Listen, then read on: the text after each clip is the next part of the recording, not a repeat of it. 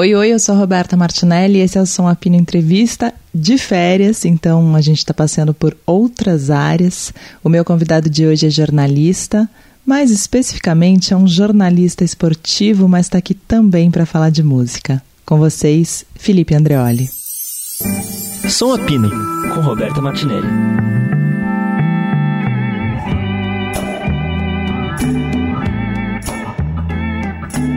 Bom, Felipe, primeira coisa, você ficou muito triste, né? Com a Copa. Eu fiquei muito triste daqui e fiquei muito triste de ver você lá, triste. Ah, fiquei, lógico, cara. Acho que foi especialmente dramática essa Copa, né? Ali faltando três minutos.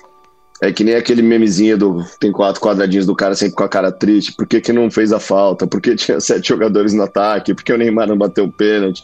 Acho que foram muitos porquês ali, né?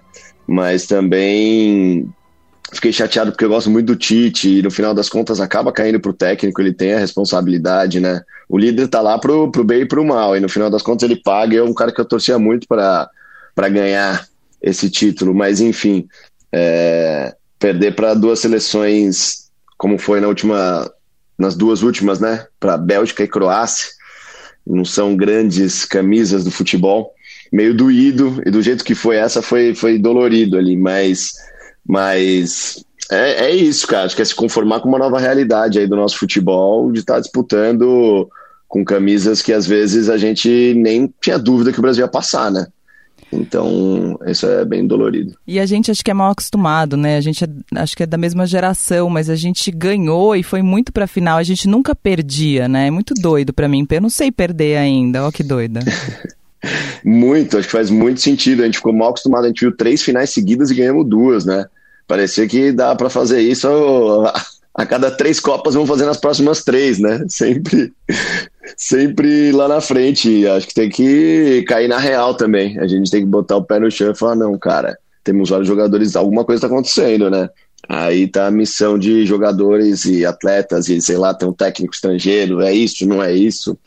E na, no final das contas, se o Brasil tivesse conseguido fazer a falta, tivesse feito qualquer coisa que tivesse ganho, podia ter tudo mudado e o Brasil podia ter ganho da Argentina também. Essa é a verdade. Futebol é essa coisa também cruel e, e por, por isso que a galera gosta, porque eu acho que é sempre o, o esporte que consegue ser mais imprevisível, sabe? O esporte coletivo mais imprevisível ainda é o futebol, por isso que que é assim, né? E eu não consigo torcer para time que não é meu, sabia? Porque eu sempre fico triste com o time que perde. Aquela final, aquela. O que, que foi aquilo? Eu sempre, ó, eu, eu, é, foi quando eu percebi isso, acho que quando eu tinha 10 anos por aí, que teve Itália e Argentina na Itália. É uhum? Foi um jogaço, porque o Maradona era o ídolo de Nápoles e o jogo foi em Nápoles. E ali começou a derrocada do Maradona depois que ele ganhou aquela, aquela partida nos pênaltis. É, e, e eu torci muito pra Argentina. E, quando, e a Itália perdeu, foi isso, né? Perdeu, perdeu. E aí, quando a Itália começou a chorar, eu achei que era minha culpa. E aí eu nunca mais torci para time nenhum, entendeu? Então eu não posso mais torcer é. para nada, porque senão eu fico triste. Até quando, a Croá... quando o Brasil fez gol na Croácia, eu fiquei um pouco triste pela Croácia. Ficou tipo, ai não, é, é mas é isso, assim, acho que o futebol é isso. Eu falei, ah, vou torcer pra Argentina, sul-americanos, vamos lá. Aí no dia seguinte, no mesmo dia, né, fomos beber para afogar as mágoas, tava passando aquele Holanda e Argentina, a Holanda fez aquele gol no último minuto, comemorei, quase esquecendo do jogo do Brasil já, né? Então, o, o futebol traz essa, essa confusão de emoções, né, e de contradições. Já, eu, eu, eu, no final das contas, quando chega nessa, eu quero que seja sempre emocionante, sabe? Que seja tipo 3 a 3 e vá para os pênaltis e, e, termine na oitava cobrança. Quero os argentinos e franceses sofram bastante. Total, também quero isso. Bom, você sempre foi assim com esporte? Você sempre que você sempre amou de paixão desde pequeno? Sempre, sempre. Acho que tem uma, uma forte influência do meu pai, porque ele também é, era um jornalista trabalhava no meio do esporte. Ele nunca foi tão apaixonado como eu, né? Ele era engraçado. O caminho acabou levando ele para o esporte e acabava trabalhando com isso mais do que gostando, sabe? Encarava bem profissionalmente, mas não é que ele chegava lá naturalmente e ligava para assistir um esporte em casa. Então, eu acabei fascinado pela, pela, aquele mundo, pelo aquele meio, e mas sempre gostei muito de ter campo de futebol de botão, de brincar de Fórmula 1 com os carrinhos, jogar água no chão e falar que tinha chovido na pista, é, tênis, eu sempre gostei de toda a NBA desde moleque, então sempre fui conectado muito com o esporte, assim, esporte e música, que é muito legal. Por isso que também é, eu adorei esse convite, porque eu falei, ah, eu sempre tenho que falar tanto esporte, eu adoro, né? Mas eu amo falar de música também e, e acho que é. Fui duas vezes, eu fiz teste duas vezes para ser VJ da MTV, né? Sabe? Tanto que eu era muito, muito da música. Era meu sonho de vida era ser VJ da MTV. E não passou. Não, nas duas vezes não passei, você acredita? eu lembro quando, quando até hoje. Fez? Eu fiz uma vez é... e não passei também. Eu fiz, é... mas eu fiz na época já do China. O China, quando o China foi fazer, é... eu fiz o teste também, e ele que o China que foi. Eu lembro que o ano que eu fiz, depois eles fizeram aquele VJ por um dia e escolheram o Léo Madeira e o Rafael. E eu falei, nossa, eu fui tão ruim assim que fizeram um programa tá, pra achar em VJ. Ninguém entrou daquela, daquela leva. e você é. pequeno, você ouvia música em casa? Tipo, seus pais? Muito. Meus pais sempre muito musicais, assim, mas engraçado de eu não ter muito a lembrança deles ouvindo música, do que, que eles ouviam. Eu lembro mais de, de eu ouvir coisas que, que pareciam do meu gosto já. Muito louco isso. Mas eu sei, eu sei muito mais, assim, né? Mais ainda as referências da minha mãe. Então, é, minha mãe sempre foi muito, muito fã de Roberto Carlos, né? Muito, então, tipo, amo até hoje e tal. Só que também tinha uma coisa muito forte com Elis Regina, porque minha mãe foi a maquiadora da Elis Regina por anos e muitos anos, era uma das confidentes da Elis, então tem altas histórias é, da Elise, então também quando eu lembro da minha mãe tem mais essas lembranças emocionais do que lembrar dela ouvindo alguma coisa, sabe?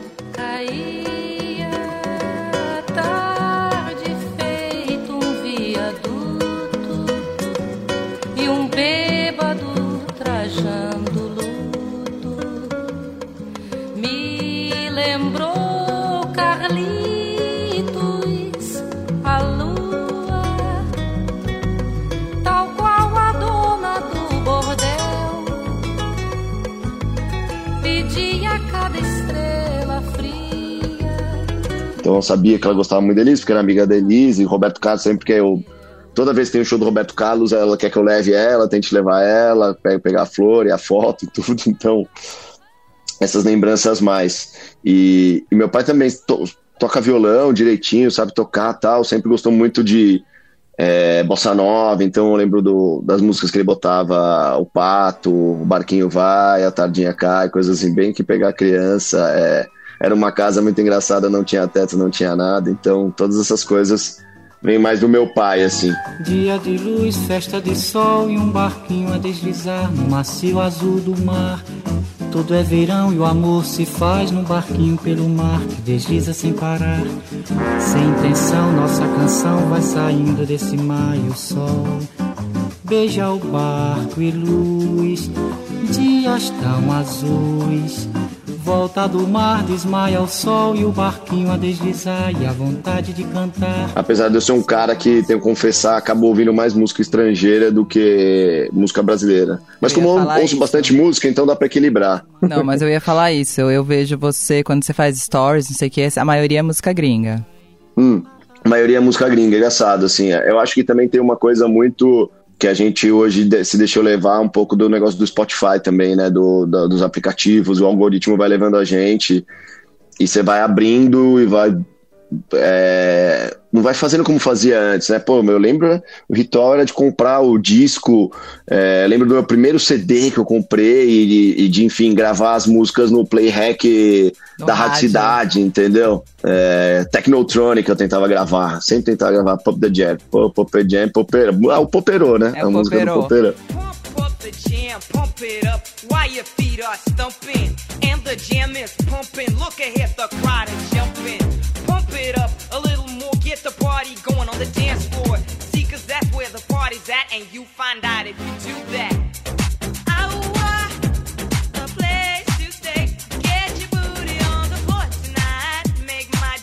E aí entrava aquela vinheta que as rádios sempre colocavam para acabar com a gente. No meio da música. É, Erasure, então lembro muito dessas músicas é, de, de discoteca e ao mesmo tempo assim, que eu sei que é isso. Minha mãe gosta muito de Caetano, Gil, é, Marisa Monte, eu sempre gostei de, desde muito pequeno. Eu lembro que a, a minha primeira namorada, a mãe dela levou a gente num show da Marisa Monte, foi daquele disco épico dela, né? Da Chuva no Brejo, era, era, era o nome do disco, não sei se esse é, o, esse é o nome. Mas aí tinha ela cantando Ela Só Quer, Só Pensa em Namorar, e eu tinha tipo 16, ela tinha uns 15, os e a mãe dela olhando pra gente, essa coisa bem adolescente, assim. Manda caro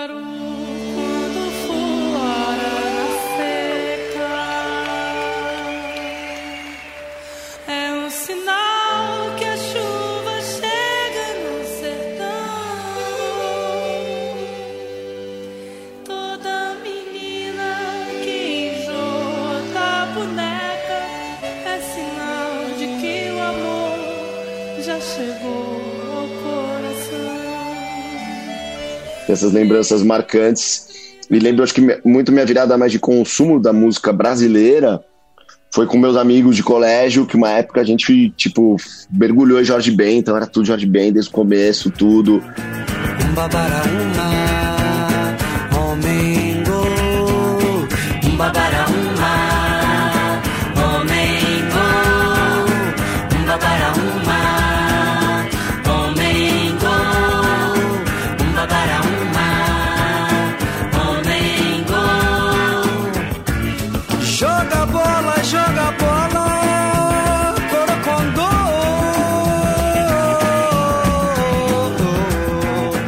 lembro que tinha um, uma coleção linda, assim, que tinham quatro discos com as melhores músicas do, do, George Ben, separada por época, com um encarte maravilhoso. Era um, um, Nem sei como é o nome disso, era tipo um livrinho que vinha quatro CDs, assim.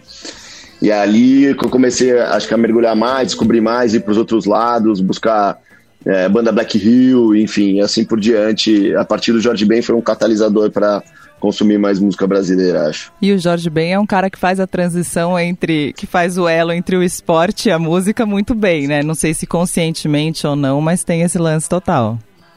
Muito, né, cara? Putz, eu muito, muito fã do Jorge. Toda vez que eu vejo ele, eu não sei se fala, vem o Mala, esse cara me ama mesmo, porque eu vou, abraço ele, beijo, eu fico falando.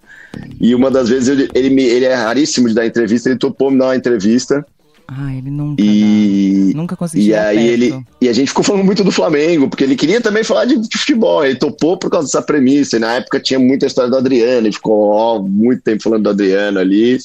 E foi naquele dia que eu autografei minha tábua de esmeralda, que tá aqui, bem bonitinha no, no LP, que ele autografou para mim. Ai, que maravilhoso. Isso tem.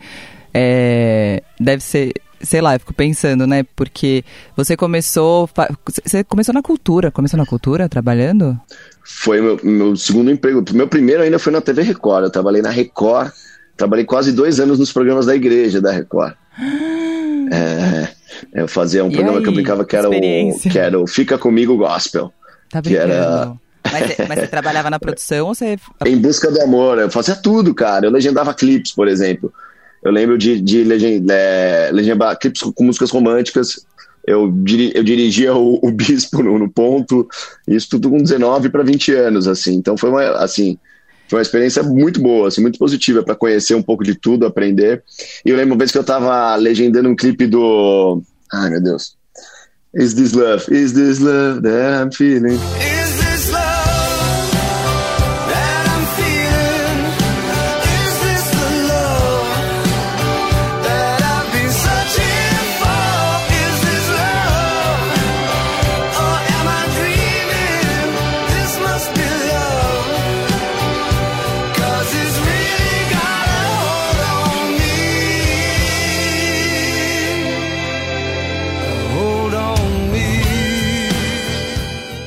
Aí, e eu tava legendando esse, esse clipe, e tem uma cena que a moça abre o porta-mala e ela tá com uma saia curta, e, e aí fica aquela coisa bem sexy, sensual, e isso passou e foi pro ar, eu lembro. E não podia. Os caras, pô, tem, tem que dar uma editada no clipe, né? Então, boas lembranças, Você assim. Fez a, as, eu sempre gostei muito de Ahá, e, e o Bispo adorava Ahá, olha que louco.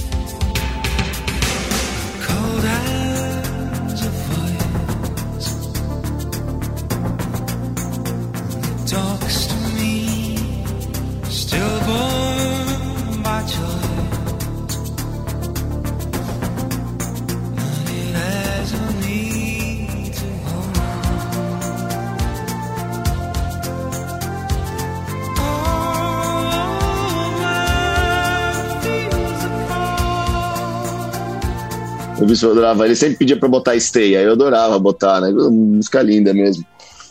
Enfim, mas é, é engraçado como a música vai permeando a nossa memória. Hã? Você fez faculdade do quê? Eu fiz jornalismo. Ah, você fez jornalismo. Você e, aí, e aí, nesse meio do caminho. Não entendi, desculpa. Você saiu da escola e foi fazer jornalismo direto. Você tinha certeza que você ia fazer isso? Eu, eu fiz rádio e TV dois anos, assim. A rádio e TV, jornalismo, tudo a mesma coisa. E, pô, fazer faculdade com 17, aí ficava na faculdade, meu, só indo no bar e, e não ia na aula. Aí eu falei, eu preciso uma para ir. Mudei pro jornalismo, uma faculdade que não tinha bar perto, só para ir na aula mesmo. E ao mesmo tempo ali eu já estava trabalhando, então a faculdade acabou sendo algo bem complementar do que assim fundamental, sabe? Que eu trabalhei desde muito do começo. Então na, na cultura eu fui para ir como estagiário e acabei sendo um dos primeiros vídeo repórteres, né, da, da TV. Quando a TV implementou os abelhas, eu fui um dos primeiros na cara e na coragem, né? Eu lembro do chefe de reportagem, eu fui lá bater na porta e falei, meu, eu quero fazer reportagem. O cara falou, meu, moleque folgado, estagiário, né? E aí ele pegou ele pra mim, sabe operar uma câmera digital? Aí eu falei, claro, não sabia fazer nada. E aí peguei, botei a câmera tudo no automático, me ensinaram a bater o branco, então eu pegava, botava tudo no automático e, e fui aprendendo assim. Então, pô, fiquei quase, fiquei seis anos, quase seis anos na cultura. Bastante tempo você ficou na cultura. É. Aliás, só, só lembrando uma coisa bem legal que eu fiz lá que me marcou muito, foi eu sempre fui muito fã de Los Hermanos e teve um ensaio com eles. E eu pedi para fazer uma câmerinha auxiliar ali, um preto e branco, um sidezinho assim, os caras deixaram, eu fiquei lá pirando. E eu fiquei pirando tanto que uma hora o Amarante até me deu um esporro, assim, tipo, tá muito perto, sai, vai pra lá. Quer? Amarante Aquele jeito dele. Todo mundo que fez alguma dele. câmera em algum lugar com o Amarante tomou uma bronca. ah, tá muito perto, não sei o quê. Mas entraram minhas imagens, eu fiquei muito feliz. Tá aí, tá, no, tá na história do ensaio, algumas imagens minhas. Que demais. Nesse ensaio com os Hermanos. O quanto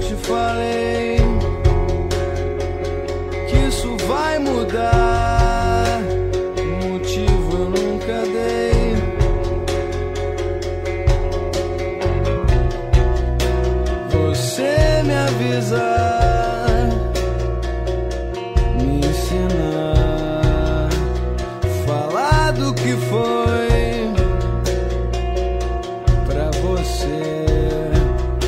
Faro, quando, quando eu cheguei na cultura, né, eu também entrei como estagiária na rádio e eu queria muito conhecer o Faro. E aí eu fiquei muito próxima do Faro, porque ele me achava parecida com a Nara Leão, então rolou. Foi por causa disso. Assim, eu nem trabalho, eu era estagiária, mas ele achou legal que eu era parecida com a Nara, segundo ele, então eu topei e fui ficar amiga dele.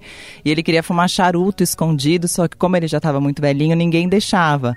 Então ele pedia para ir no meu carro, aí eu pegava ele, eu tinha um Fiestinha, eu pegava ele e a gente ficava dando volta dentro da TV, fumando charuto dentro do carro com um cheiro terrível. Nossa senhora, o pior cheiro de todos. É, mas ele era Não, maravilhoso. Mas ele cara. merece, valeu a pena. Valeu, valeu, valeu, valeu o rolezinho interno ali. É, mas você falou uma coisa legal, né? Que como a música permeia a nossa vida inteira e como essas músicas, quando a gente ouve, levam a gente direto para esses lugares, né?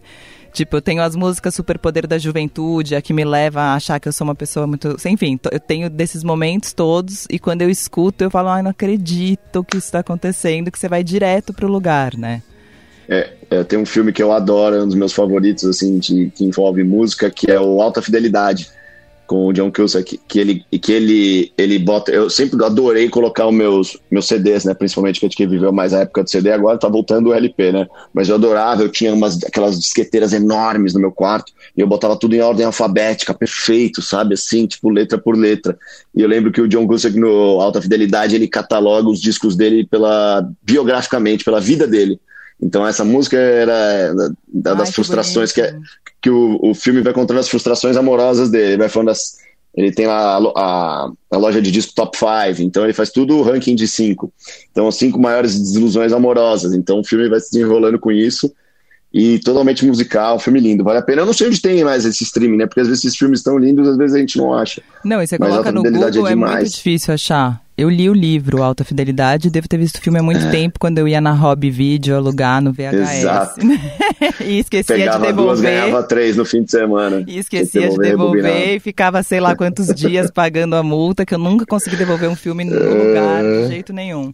Bom, aí você foi pra cultura, é, você ficou esse tempo todo na cultura, e quando você saiu da cultura, você já foi pro CQC? Não. Então, eu fiz um ano na Band, no esporte da Band. Eu fui contratado por um, um, um chefe que trabalhava tanto na cultura como na Band. Ele sempre gostou de mim. E aí me levou lá pra Band. Eu fiz muita vídeo-reportagem lá e reportagem já. E aí fez esse ano. Aí nesse ano a gente fez uma matéria com Rowan Atkinson, o Mr. Bean. Era uma junket dessas, né? Um convite que você recebe lá, com tudo pago lá pra fazer a entrevista e divulgar o filme dele, que era o Mr. Beans de férias. Eu falei, cara, preciso fazer uma coisa diferente com esse cara, o que, que eu vou lá fazer? Tinha, tem várias regras nessas entrevistas aí de, de filmes, tem que perguntar uma coisa do filme, não pode pedir isso, aquilo, tal, um monte de, de coisa. E eu falei, meu, eu preciso fazer uma coisa diferente. Que era um programa que chama Band Sport Clube, tem até hoje na Band esse programa. E aí eu peguei uma camiseta de um time do interior de São Paulo, que eu tinha uma coleção de camisetas de futebol, que é a camiseta do Capivariano. Levei essa camiseta e falei, meu, eu te trouxe essa camiseta, é do maior time lá da cidade no Brasil, é o Capivariano. E aí ele adorou a brincadeira, pois, falou que ia torcer pro Capa- Capivariano com todo o coração dele, foi super simpático. Essa matéria no universo ali, Band reverberou super bem. É, fui no programa do Otávio Mesquita, foi esse, deu, deu, deu o buzz Sei. ali na Band. e aí a Elisabetta Zenatti, que hoje é uma das diretoras do Netflix, que era diretora da Band na época, falou: ó, quero que faça um teste com ele, pro CQC. E aí eu fiz o teste, porque eles sempre eles procuravam meio segmentados, repórteres, né? Um para fazer celebridades, um para fazer política e um para fazer esportes. E aí ela pediu para me testarem, e eles gostaram e assim foi. Que ano que foi o CQC? Começou 2008. 2000. Você saiu da cultura com, em quando? Eu saí em 2006. Ah, eu entrei em 2008. Logo, É. quase ali, ali, ali. Tá. E aí você fez o teste pro CQC e passou. Foi rápido. não? Passei. É, eu, eu lembro que eu, eu fiz o teste e dei meio uma desencanada, não fiquei, tipo, criando muita coisa assim. Mas E aí eu fui cobrir muito. fé- Putz, eu não, sabia sabia que ainda, pra falar a verdade, eu não sabia. Não, eu lembro que a entrevista foi muito. Eu, meu amigo, bom, nosso amigo Diego Barredo. Ah, foi né, com um ele. temos em comum, um grande amigo em comum. Ele falou assim pra mim: Felipe, quer vir trabalhar no CQC? Vai ser famoso, vai viajar o mundo, vai ganhar muito dinheiro. E, mano, esse argentino se acha, né, brother? Que pretencioso.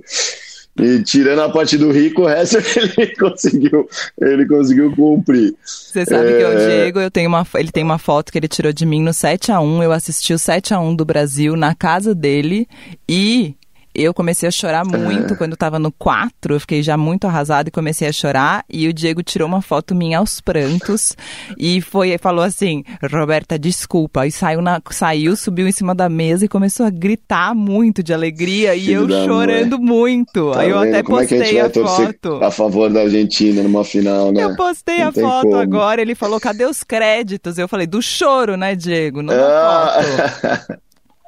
Mas isso, aí o Diego falou isso, né? E eu fiquei meio assim. Eu fui fazer, cobrir férias de um repórter no Rio. Aí eu falei, meu, e aquela, aquele teste? Aí mandei para um pro produtor que tinha feito o teste comigo. Ele falou, cara, eu não tô mais no projeto, mas acho que você tá dentro, pelo que eu tô sabendo. Liga para tal pessoa. E aí eu liguei, os caras falaram que realmente eu tinha passado. E aí eu lembro quando eu fui conversar com esse meu chefe que tinha me contratado, me levado para Band, que é o CG, o Carlos Gomes ele pegou e abriu uma gaveta assim e tinha uma lista. Ele falou: procura seu nome aí nessa lista. Eu achei meu nome lá. Eu falei: tá aqui. Ele falou: sabe que lista é essa? Das pessoas que vão para a Olimpíada do, da China, para Pequim. Você vai deixar de ir para a Olimpíada para ir para esse programa que pode acabar em três meses. Uou. Foi um bom argumento, né? Porque qual era a chance de sucesso de um programa de entretenimento na, na Band naquele momento, né? Muito pouca. Qual que tinha ficado mais de um ano na grade, sei lá, que seja, né? E aí eu fiquei muito na dúvida, porque, cara, o sonho do jornalista que trabalha com esporte é ir para uma Olimpíada ou para uma Copa, né? É para onde você quer, é onde você quer estar. E aí eu falei, ah, cara, eu vou, meu, eu vou, porque eu preciso tentar alguma coisa diferente aqui, eu preciso dar um salto aqui mais rápido, porque entrar na fila que seria a, a fila dos apresentadores da Band, não sei, entendeu? E aí fiz essa aposta e, e, deu certo, né? Foi, foi legal. E aí teve uma mudança, acho que na sua vida, né? De tudo, assim. Mudou ah, o patamar, 100%. virou uma celebridade. Ah, ah. É muito louco, assim, porque eu, eu acho que quando eu via meu pai, meu pai era apresentador, né? Então eu lembro de, sei lá, tá no McDonald's, no Bob's, né? Porque tinha bastante. Jack in the Box, que se gostava muito de no Jack in the Box na galera. E, e as pessoas vinham pedir autógrafo meu pai, né? Foto não tinha, obviamente, mas pediam autógrafo muito, assim, muito. Ele tinha cinco canais é, e ele apresentava o Globo Esporte, como é o que eu faço hoje, né? Então, eu acho que de criança para adolescente eu construí meio, quero trabalhar na TV para aparecer, sabe? Eu não sei fez aquela ambição que hoje muitas pessoas têm, né? A pessoa quer fazer sucesso antes de fazer alguma coisa, né? De ser boa sim, em alguma sim. coisa, né? Então, quando foi engraçado, eu tava, meus cinco anos na TV Cultura, e é isso, você começa a trabalhar e fazer seu trabalho e você esquece um pouco disso, de ser alguém que, sei lá, vai ser parado na rua para tirar uma foto. Lógico que tem pessoas na cultura que tem nome e tudo, e hoje, mas naquela época você não ficava pretendendo não, e fazer mesmo sucesso. Assim é diferente. O sucesso que se faz na cultura é muito nichado. É muito Isso, diferente do que exatamente. um sucesso do CQC. O que aconteceu no CQC é. E aí, é, foi meio quando eu tinha desistido um pouco. Falei, cara, eu sou jornalista, vou fazer as coisas que forem pintando. Eu tinha meio assim dado uma relaxada. E aí veio essa oportunidade do CQC e foi muito louco, né? Porque foi muito rápido, né? Em três meses, assim, era tipo de um cara anônimo para sei lá, e fazer um show num teatro que tinha 800 pessoas para assistir, sabe? Eu que nunca tinha subido num palco na vida, lá fui lá fazer, meter fazer stand-up. Porque bateu na porta, eu tinha que aprender e fazer do melhor jeito, ali do meu jeito mais jornalístico, talvez, mas fazer. É, e aí foi, foi uma loucura. Foi, eu demorei um pouco para absorver a, a, fama, entender que a partir do momento que eu ponho o pé para fora da minha casa, eu tenho que, eu não posso estar de mau humor, tratar ninguém mal, tem que aprender um conjunto de coisas assim que eu demorei um pouquinho, mas cheguei lá, eu acho. E tem alguma música que marca esse período do CQC, assim? Tem alguma música que te leva para lá? Cara, tem várias, né? Eu acho que tem uma óbvia mesmo, que é a, que é a abertura Shoot to Thrill, né? Do ACDC, aquela aberturinha lá ficou muito marcada.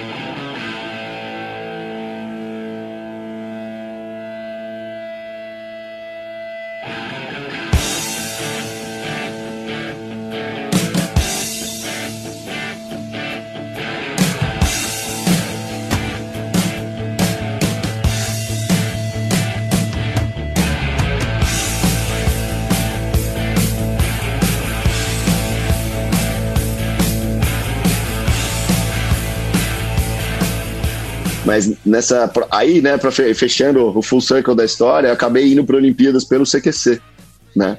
Eu fui para a Olimpíada da China, escolhi para o CQC e fui. Maravilhoso. Com todo aquele time da Porra. Band, é. Fazendo de uma maneira bem mais legal do que seria a cobertura ali, tal, pelo menos para mim naquela época, com 28 anos, era aquela cobertura muito mais do que envolve a Olimpíada do que as competições. Apesar que a gente fazia de tudo. Então, eu lembro muito, cara, de o, o, o, meu o câmera e o produtor eram argentinos, né? Muito legais, a gente foi fazendo amizade e a gente consumia muita música aí eu ficava botando as músicas, eles botavam músicas. E eu lembro muito, eu tenho até hoje assim, essa coleção de músicas sul-americanas, assim, latinas, muito legais e, e, e, tem uma música que chama Verte Reir, é de uma banda uruguaia chamada, ah, meu Deus, agora eu não vou lembrar. Eu vou ter que dar um. Dá o Google. Dá uma, dá uma colada. Aí se eu botar Verterreir, é o nome da banda é. Oh, meu Deus. Meu, outro dia muito... eu tava muito esquecendo o que, que eu tinha e que tudo, fazer. É, tem uma banda chilena que é, é tipo um Red Hot chileno. Hã? Canção. Não te vai gostar, exatamente. Esse é o nome. NTVG, não te vai gostar. Não sei se escuchas, ou quizás já não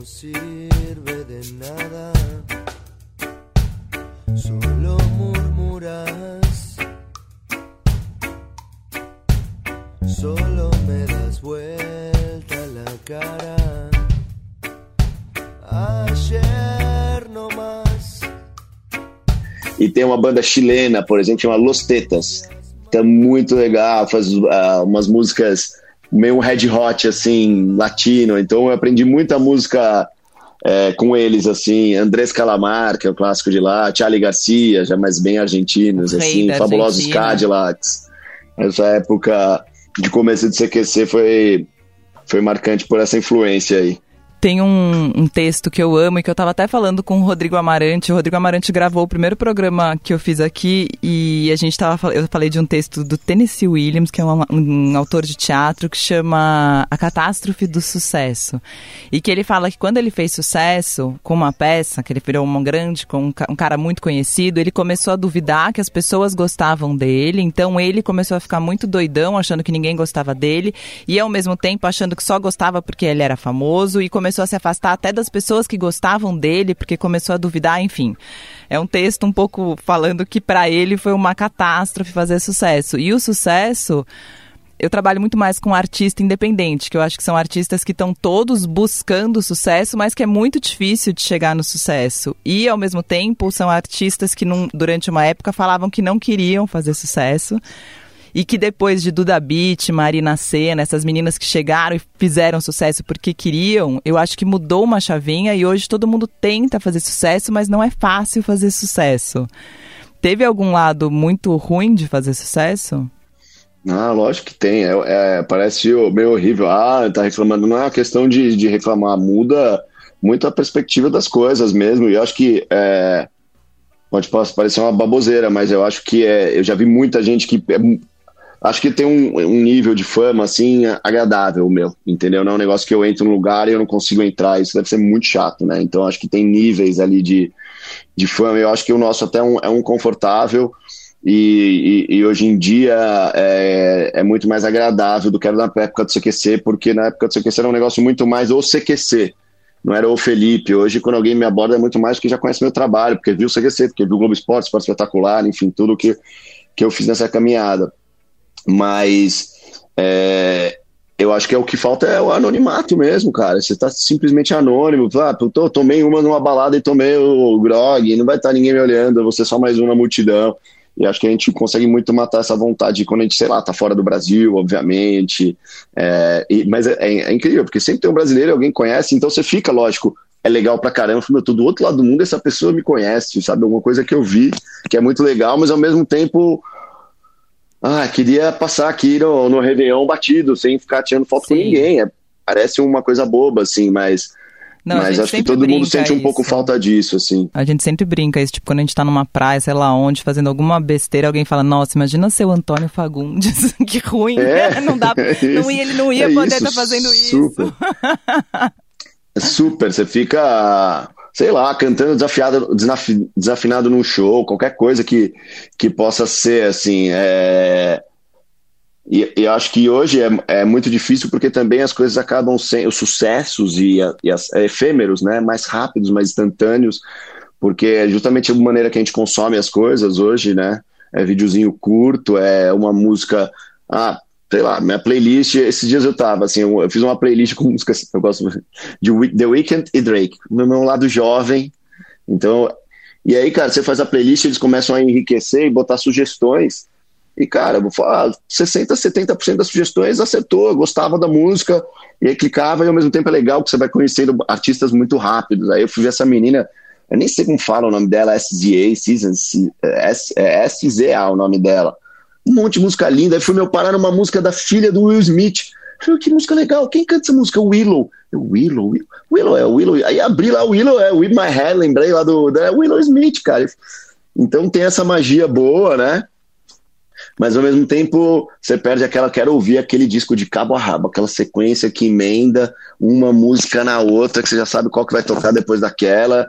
Isso, lógico, dá para fazer assim também, mas você acaba indo muito mais no, né? Sim. Deixando o algoritmo te levar do que você levando o, o algoritmo. Você sabe que eu não, eu não entrei nessa, né? Eu sou. Eu não tenho. Não tenho. Você não tem um, um- um aplicativo de música? Não, eu escuto Nossa, isso pela é radical. Apple, mas eu não. Não, não é nem radicalismo mesmo, mas eu não tenho. Eu, não- eu ainda não tenho esse costume. Eu, porque como eu faço programação musical, eu faço o que. Eu, eu ainda Não, não, total. tenho.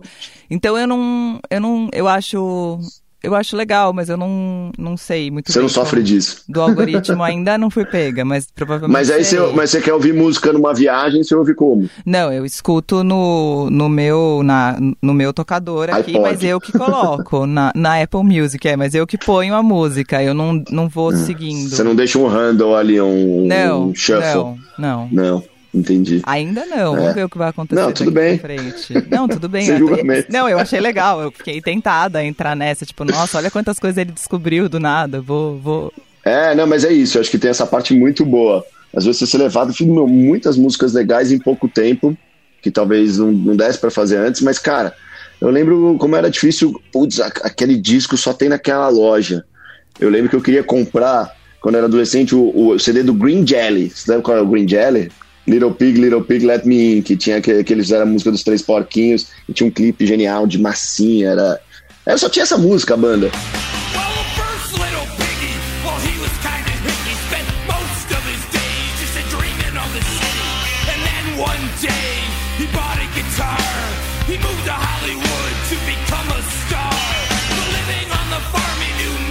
The first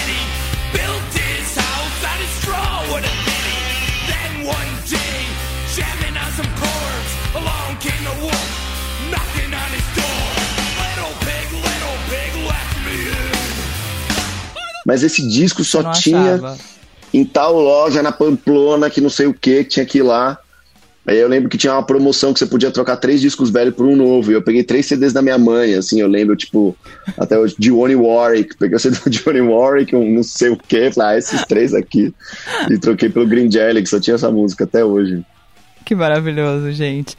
E você fez a transição do CQC para sua carreira. Essa transição foi bem traumática, eu acho. É, sei lá, eu acompanhei mais de perto o Rafa, mas o Rafa Cortez, mas eu vi essas transições sendo feitas e foi uma transição difícil para a maioria. Acho que quase deve ter sido para todos muito difícil a transição. Mas você fez a transição muito bem, né? É, eu acho que pra mim foi muito traumático para começar no CQC também, né? Pra mim foi o mais difícil, porque eu era. Os caras falavam, sobe no muro, corre atrás do cara. Eu falei, meu querido, eu não vou fazer isso, eu sou jornalista, entendeu? Até eu consegui descon- desconstruir esse negócio do tipo, sou jornalista e perceber que eu me beneficiava quando ninguém falava um pouco mais alto. Eu sempre tentei respeitar quem tá trabalhando junto, mas sabe? De gritar, de correr até ali na frente, se posicionar num lugar diferente. Eu comecei a, a também pensar fora da caixa em relação a essas coisas. Depois a galera foi imitando também. Percebia que tal posicionamento era melhor do que tentar ficar se matando lá na frente, enfim. Coisas que você vai aprendendo quando você é o diferente. Então você ajudou muito nisso, nessa construção. Mas acho que na minha cabeça eu sempre tive muito em mente que eu sou jornalista, eu sou jornalista, é onde eu vou continuar, entendeu? Pode ser que, putz, eu caia um pouco pro humor, que eu faça entretenimento, que eu possa apresentar qualquer outro tipo de programa que não seja de jornalismo de esporte, como, sei lá, um The Voice da vida, não poderia? Super.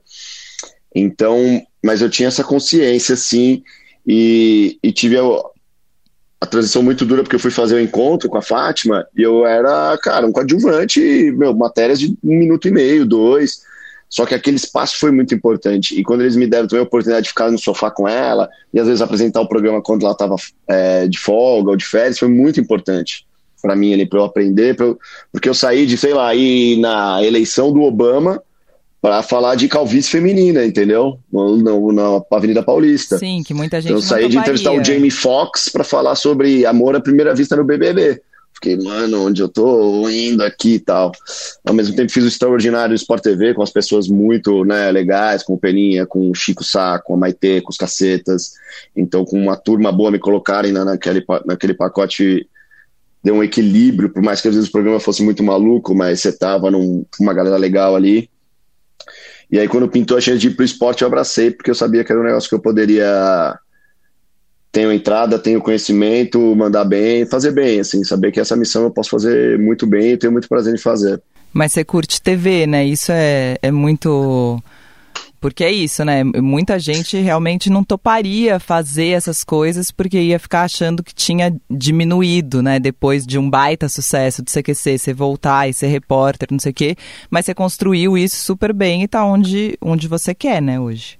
É, é, foi assim, foi, é lógico, né? Tem um pouquinho das coincidências, um pouquinho das atitudes que você toma, numa, um pouquinho da, da sorte, acho que também faz parte. É, mas eu acho que foi ter, eu sempre tive muito, muita paciência na minha carreira, né? Isso que eu falei, cara, eu fiquei é, dos 22, 21, 22 até os 26 na cultura, entendeu?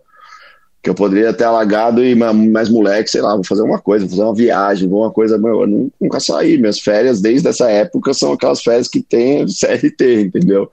Que você tem um mês por, por ano e acabou, e eu nunca abri mão disso. Ah, vou tirar um. Quem sabe? Eu espero eu poder daqui a um tempo tirar um ano sabático, mas, mano, não tem ano sabático. Eu fui emendando um trabalho no outro, acho que foi muito bom. E, e, e, sempre sonhei muito fazer isso no que eu faço hoje, que é esporte, falar sobre isso, apresentar o programa que pô, tem o alcance que o Globo Esporte tem, é, sem deixar de querer fazer as outras coisas, né? Sim. Então, isso, assim. Então, os caras do entretenimento da Globo sabem que se tiver alguma coisa que eles achem legal fazer, eles podem contar comigo. Acho que a Copa, a Copa mostrou isso também bacana, das interações que eu sempre ia fazendo com os programas de entretenimento, Sim, né? Você então, faz super bem. Então é legal, assim. É... Posso fazer uma pergunta polêmica? Claro. A gente, a gente no Brasil, e me incluo, né, ficou, a gente ficou com muitas questões com o Neymar, né? Mudando de assunto totalmente. Mas é porque você é próximo, você tem, você conhece essas pessoas de verdade, né? A gente conhece o que falam e o que imagina, mas eu mesma tive muita raiva do Neymar, para ser muito sincera, assim, eu fiquei brava com ele e tive dificuldade de torcer para ele. Para mim foi uma grande alegria conhecer o Richarlison, que eu não sabia quem era, porque também não conhecia a seleção nenhuma, tive que ficar decorando o nome de todo mundo de novo. O é... que, que você acha disso? Ah, sim, Se a gente que ama. Resposta, pode. A gente... Caia, caia a ligação, ah, que pena. Né? Eu acho que a gente que ama esporte, ou por exemplo, ama música, quando a gente tem um ídolo no, na, na, no sentido do que ele faz como profissão, sei lá, vou fazer uma analogia aqui, nada a ver, mas tudo a ver. Michael Jackson. É isso. Quando você vê lá o, o documentário do Michael, fala, ai, Michael, o que, que você fez? Mano? Mas você vai deixar de ouvir Off the Wall, sei lá. Você vai deixar de ouvir as músicas, não sei, também tô... Pô, vou te dizer agora, exemplo mais próximo, Kanye West. Eu gosto de uma... Vou, ai, vou ouvir as músicas do Kanye West, as merdas que esse maluco tá falando. Então, Não, acho Woody que é muito Allen, difícil. tem mil Woody casos, Allen, tem, pô, tem um monte. Como a gente divide, você exclui totalmente da sua vida as pessoas que, sei lá, o Neymar, acho que nem tem as coisas que a gente falou, as pessoas fizeram coisas horríveis e o Neymar é uma, uma acho que é um, são uma sequência de outras coisas e outras divergências, né? Então, é, é bem menos o Neymar, na verdade. Então, puta, não vou, vou me esforçar aqui na Copa, vou separar, vou torcer, meu, vou torcer pro Neymar, vou torcer para todos. Eu não sei como são os outros, né? Também. A Sim. gente sabe pouco, né? Mas eu acho que, te respondendo de uma maneira mais geral, mas também específica, a gente quer ter ídolos que a gente admire dentro e fora do campo, né? E esse cara só vai ser a- admirado se ele fizer esse- essa união para isso. Quem não gosta do Richarlison, entendeu? Hoje, ou, ou o que esse cara vem construindo, o que ele vem fazendo genuinamente, entendeu? Ele faz de maneira genuína as coisas. Eu sei que é, de- que é genuíno, que é dele, sabe? É, tem o Danilo, que é esse outro jogador da seleção, pô. E é isso, aí o Danilo errou um lance, não sei o que, eu vou detestar o Danilo, que é um puta cara legal, um baita pai, um cara totalmente é, diferente nesse meio, que você vai ouvir esse cara, esse cara tem a acrescentar, tem o que falar. Então, é muito difícil fazer essa divisão. Acho que numa Copa do Mundo você torce, mas é isso. ah, ah, você não vai sentar na mesa e, e jantar e ser amigo. E você faz essas conexões com quem você tem mais proximidade, entendeu? Sim. E mesmo às vezes com pessoas que você tem diferença. Eu, eu, eu sofri muito esses últimos anos, acho que todo mundo sofreu de, de alguma forma. E eu tô tentando Reconstruir sabe, as que as coisas se unam também, novamente, sabe? Puta. Vou tentar é, entender. ah, tem coisas que passam do- da exigência de cada pessoa, né? Do que você, puta, isso eu não aceito, de uma pessoa isso eu aceito. Mas coisas que você fala, tá, cara, esse cara pensa diferente, mas eu gosto dele, sei lá, ele é meu amigo por tanto tempo, essa pessoa é legal, ou tipo, eu conheço a pessoa muito mais do que esse assunto. Não só de política, né? Mas acho que um pouco de tudo. Sim. Então, tentando eu, apre- a- também eu mesmo, né, ser mais tolerante e ser mais compreensivo. E acho que com o Neymar foi a mesma coisa na Copa agora. Ah, vamos lá, Ney, vai pra cima, mete 10 gols e vai Brasil, né? Não, e, e- e beleza, aí hoje ele tá É, lá ele fazendo gol, vinagrete eu com o. MC Daniel, mas tudo bem, mano, deixa ele, não quer, deixa ele É. sabe? Aí você não também não pode mais, acho que, se surpreender com algumas coisas, né? Sim. A gente já sabe como o Neymar é, como ele tá, tem 30 anos, ele tá há 15 anos aí fazendo sucesso e sendo que, quem de uma forma ele é, ué. Não é? com todas as qualidades e defeitos, porque ele tem boas qualidades também, cara. Os momentos que eu tive com o Neymar, ele foi muito, muito humilde, muito honesto, ele muito receptivo, sabe? Então é isso. Então às vezes a gente fica nessa ah, É. e, e às vezes tá pessoalmente com a pessoa muda tal. Mas, mas isso, assim, é, torcer pelo jogador ali, sem ser dizer que, puta, eu amo, ele é meu ídolo, né? É um grande craque do futebol. Um ídolo é aquele cara que você admira Em Por todos os completo, lugares. assim. Sim. E como é essas perguntas que você faz ali no final, sabe? Porque eu, quando ganha, beleza, porque é tipo, ah, grande jogo, ah, não sei o quê, beleza, é ótimo. Mas e ali quando, quando perde, meu? Eu fiquei desesperada ali. É, não, isso foi bem engraçado. É, não deu tempo de falar isso ainda, contar essa história. Mas a gente, a- o que eu fazia ali, que era a saída do túnel do jogo, é, a gente tem que descer 15 minutos antes de acabar. Quando o jogo foi se encaminhando para a prorrogação, a gente foi descobrir, a gente fica ou desce? Aí o cara, não, pode ficar, mas fiquem atentos, não, não percam a hora.